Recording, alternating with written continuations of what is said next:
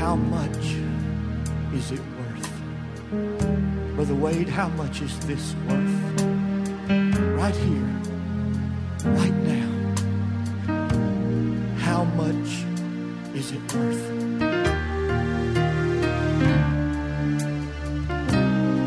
There are people that have lost their life for this very thing that we are experiencing. This is not a light thing. This is God Almighty coming down and visiting us. I am in the light of His presence. My sin is ever before me. In the light of His presence, I am exposed. Every part of me, I am naked before Him. That should be an humbling thing for us, church, to be in the light of His presence. This is a wonderful thing because my God knows everything about me. He knows where and how I am living. He knows my infirmity. He knows my feelings, Sister Sandra. He knows the thoughts of my mind. How much is this worth, this time, this opportunity? If you have a need, a problem, a torment, an affliction, whatever it may be, it should be worth it all to you tonight. In this atmosphere and in this presence. Heaven is the limit. I am washed and I am cleansed and I am made white as snow in His presence. How much is it worth to you? I don't know if it was the carpenter. You can be seated. I am not into formulism. I can tell you that right now. I'm liable to start from the end of my sermon and wind up at the beginning. I just want God to have His way. Thank you, Sister Ashley. I wish I could take her with me on the road because we don't have this. She is highly appreciated, I promise you. I promise you. Both, both of them, Brother Ken, hallelujah. This is, to me, that is worth silver and gold. A lot of churches do not have the blessing of that. They don't even know how to flow with God, some of them. I'm thankful for the ministry because to them, it's worth something. Somebody that's any good at anything, it is because they love it. They love that and they're good at it, Brother Paul. They're good at that thing because they love it. Do you love God? Are you good at living for God? Wow. No telling what's going to happen here tonight. I believe God's going to speak to some hearts and maybe put us, if we're not, put us back in the middle of the road. But I, I want God to fix me. And, and if I get a little bit to the right or to the left, I want God to fix me. That's what the Word does. It's my instructions, and it, it helps me. The carpenters, don't quote me on this because I, don't, I wasn't in on all that kind of music when I was younger. I don't know if it was them, don't quote me on this, that come out with a song, Hooked on a Feeling. I don't, y'all probably know it, Sister Katie. Uh, Brother Ron, you may know that. I don't know if that's the people who wrote it. But I began to think about that song this week, and I am hooked on what I feel tonight.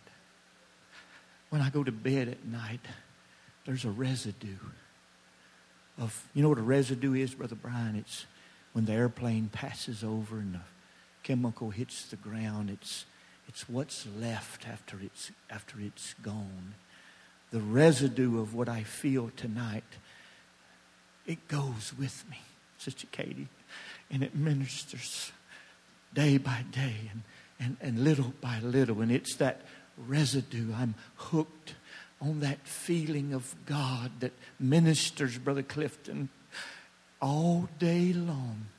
it ministers. When the enemy comes in like a flood, ask Brother Al how much it's worth.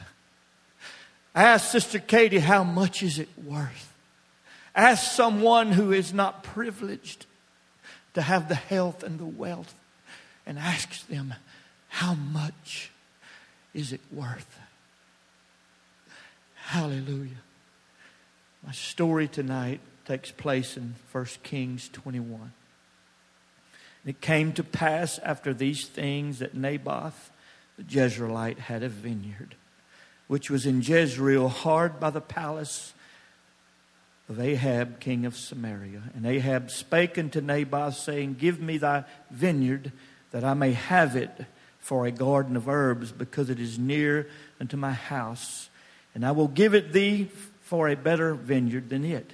Or if it seem good to thee, I will give thee the worth of it in money.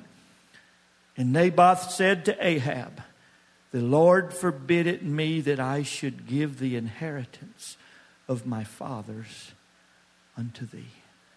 Ephesians 6 and 12, y'all could all quote it. For we wrestle not against flesh and blood, but against principalities against powers, against the rulers of the darkness of this world, against spiritual wickedness in high places. My title is How Much Is It Worth? How much is it worth? For 400 years, the children of Israel lay under the taskmasters of Egypt, crying and waiting with expectation for our Savior. Can you imagine, Brother Clifton? 400 years, generation after generation after generation, waiting for such a long time. But there came a point, there was an expectation in the air of the day that something was fixing to happen in their time. And lo and behold, God sends the deliverer. What a visitation of God. It was worth everything to the Israelites. They packed up and they left Egypt with a mighty visitation from God. We find Jesus Christ stepping on the scene in his day with a visitation to his people. John the Baptist prophesied of his coming he said, There is one coming after me. He began to go around preaching in the towns of the cities of his day, saying, There was one coming after me whose shoe latchet I am not even worthy to unloose. He said, I baptize you with water, but he is going to baptize you with the Holy Ghost and with fire. There was an expectation when Jesus Christ stepped on the scene in that day. There was just a feeling in the air, Brother Ed, that something was fixing to happen. The spirit of the day was, was ripe. Political unrest and warring factions and disease and hunger and famine was in the land. It was ripe for the picking. Let me say today that I have a feeling and an expectation for the visitation of the great God and our Savior, Jesus Christ, because the atmosphere of this world is ripe for it. And I believe His people are beginning to turn and look toward Him and say, Come quickly, Lord Jesus, because everything that can be shaken is being shaken today. The church is having revival. Everywhere you go, God is on the move. He is working. If we're not careful, we will allow spirits, spiritual wickedness, principalities, and powers to motivate us and to cause us to not believe that God is ever coming back. The Spirit speaketh expressly. Paul told Timothy that in the last days, hallelujah, perilous times was going to come. And he also told him that there was going to be seducing spirits and doctrines of devils that was going to go around influencing the church and the world today. One of the signs of the end time is there's going to be a great dispersion of demonic influence. And we are seeing it today. People don't know what to believe. They, they grab hold of anything. Paul gave a charge to Timothy. He said, Timothy, you're going to have to preach the word. He said, I'm giving you a charge in the Holy Ghost. You're going to have to preach the word because the time is coming when men will not endure sound doctrine. And we're living in that world today when there is no sound doctrine. There's a different church on every street corner. Hallelujah.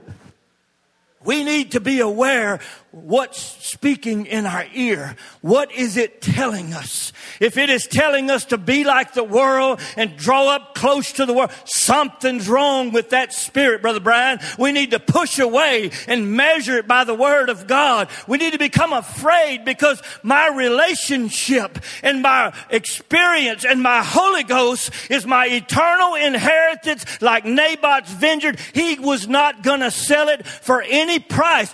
Ahab knew that he couldn't sell it. He knew the law of the day that when you received an inheritance from your people that you couldn't get rid of it.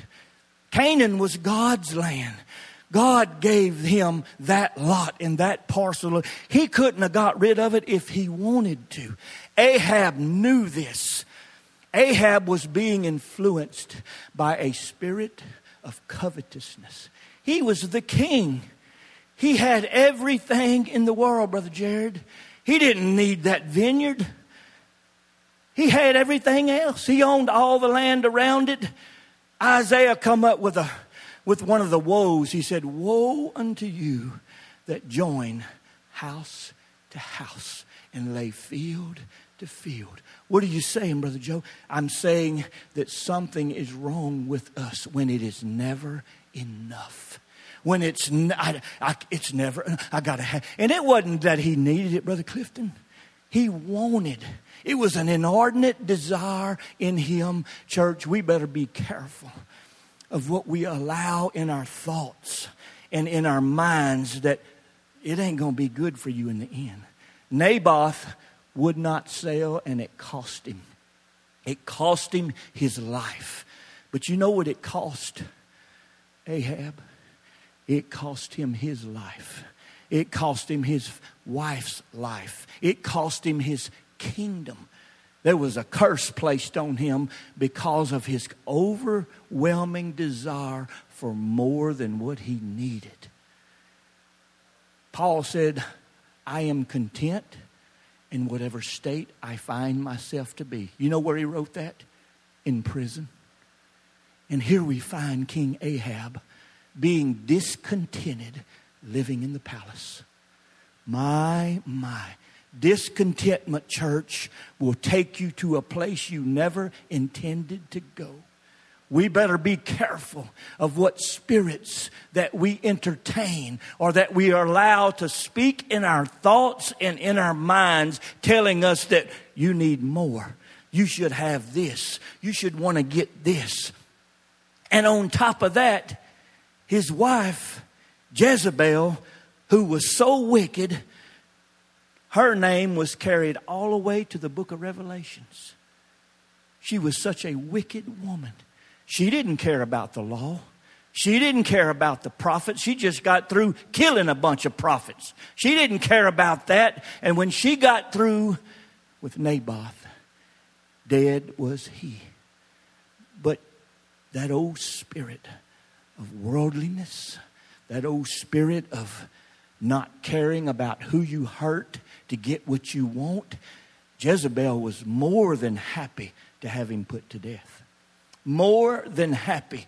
She was a murderous spirit, a jealous spirit, haters of those that are good, despisers of those that love God. She was the, the picture perfect person of that spirit that will come to you today and begin to insert thoughts and feelings in your heart and in your mind that it it don't matter what anybody you deserve that she told king ahab hey i'm, I'm going to get you deserve that. He had everything. How much is it worth to you church to listen to the voice of this world? Its principality, its power, its spiritual wickedness, we need to be aware of what we're entertaining in the night when it's all quiet. We need to be careful, careful what feelings rise up in us, church. I believe that I have heard from God tonight that He wants us to be aware. He's trying to prepare us that so that we would prepare our hearts to meet Him in right standing. And this is not doom and gloom. We're living in the worst of times, but we are living in the best of of times. Hallelujah. We're living in the worst of time because of sin and the devil and the flesh is running rampant in this world today. But we're also living in the best of times, Brother Ed, because the Holy Ghost is living on the inside. God has paid this place a visit. Hallelujah. We're living in the best of times. The heroes of faith did not have the promise of God living on the inside, but we do. We got God living in the inside, Brother Darrell, with us. If we don't make it, it's going going to be because we just didn't want to make it. We are kept by the power of God through faith. Hallelujah. They that endure to the end is going to be saved. I don't need the devil to sin, Sister Janelle. I just need a little bit of flesh. That's all it takes is just a little bit of flesh, Brother Ed, and that flesh will drag you around. And that old devil like Jezebel, he'll come in and just compound the problem. When he gets through with you, you're in trouble. But thanks be to God who always causes us to triumph. If I fall, I shall arise. Hallelujah. I'm not staying down. I got my mind made up that I am going to live for God regardless because what I have is worth all the gold in the world. What I have is worth anything that this world has to offer. I don't want to measure it with anything in this life. Hallelujah. Because it is worth more. To, it's worth more than my life. It's worth anything. Hallelujah to live for God and to experience what we, we are experiencing right now. Hallelujah. I am thankful tonight for the goodness and the mercy and the grace of God. And I want to hear from Him every day. I want to give my life and my heart and my soul to Him because without it, I cannot do anything. I need God. What is it worth to you, church? Living in this world. It is not the, the man that said, I will say in my heart, I will tear down my barns and build bigger barns so that I'll have a place. It sounds like a good, reasonable explanation. And I don't know if he ever did it because he, he did it in his heart. Do you know what you can do in your heart? You can commit adultery in your heart. Nobody knows it. God. You can, you can be an atheist at heart. The fool has said in his heart, There is no God. We can sit on the pew full of doubt, fear, covetousness, envy, and strife, full of unbelief. And in our heart, we can devalue the most valuable thing in the world. If we can do things of that nature in our heart, what more can we do? I want to be right. Chastise me, rebuke me, do whatever you have to do, Lord. I pray this continually. God, give me patience, because in my patience possess ye your souls. And whatever it takes. Brother Wade, I can't afford not to go. I can't afford it. Everything. It's worth everything to me to live for God. It's worth everything. I have an eternal clock looking for Jesus Christ. Naboth died for what he believed. I expect to be raptured or to die living in the belief that my inheritance is the most valuable thing in the world.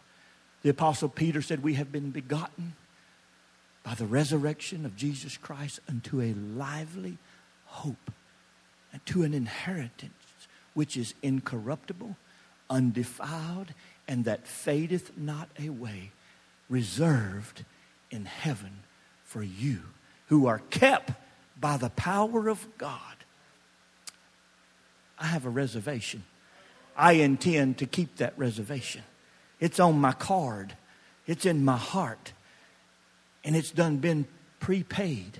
All I got to do is show up, and I'm going to cash in on that reservation. Jude said it was needful for him to write unto the church in his day because of the faith which was once delivered unto the saints was in jeopardy. He said, it. We must earnestly contend for that faith. Is there any earnest contenders in the house? Are you, or do you have a made up mind? I'm going to win this fight. I'm going to give it all I got. I'm going to forget about yesterday. I'm going to forget about today. And I'm going to look up. Onward, upward, and Godward. And I'm going to live for God. I have nothing to lose. I have everything to gain. I know I'm not shouting and dancing, but that's all I have tonight for you. I hope you're encouraged. It's not doom and gloom. God is on my side. He is going to help me to make it. And I intend to capitalize on that. I intend to stand before God and say, God, I have no more talents. I, have gave all I have. I intend to stand before God and say, I have given it, my all because I believe in eternity. Do you believe in eternity tonight, church? Let's stand tonight. You want me to go ahead and dismiss Brother Ken, or you want it, or thank you for coming. I hope I haven't bored you. Be encouraged, church. God loves us. If you go to hell, it's going to be over the love of God because He is reaching and He is helping us. I've been in situations, Paul, if it wouldn't been for God, I wouldn't have made it. And I didn't, I didn't realize it until after I had went through it. He met me on the other side, coming at me, already fixed the situation. He already been there. He went down into the keys and took the keys of death and hell before we ever get there. He already conquered that for us. So let me tell you, whatever situation you're facing, you're going to meet God coming right through the other end of it. Brother Al, you're going to meet him one way or the other, and he's already been there. He's done made a way where there seems to be no way. I'm like Brother Jeremy. If I die, good, I'm going to where I want to go. If I live, I'm going to live like unto God. Hallelujah. God bless you. Any announcements, sister? Remember the Oberlin Church. Remember Brother Heyman. Remember my wife. She has been sick, sick, sick. I told her if she was a cow, I'd tag her and sell her. She didn't like that, but just a joke. But we are facing many problems today, church. But thanks be to God. I love him. I appreciate him. Go with him tonight. Talk to him. Tell him what you need because he's a every present help. Every day he loves us. God bless you in the name of Jesus Christ. Be dismissed.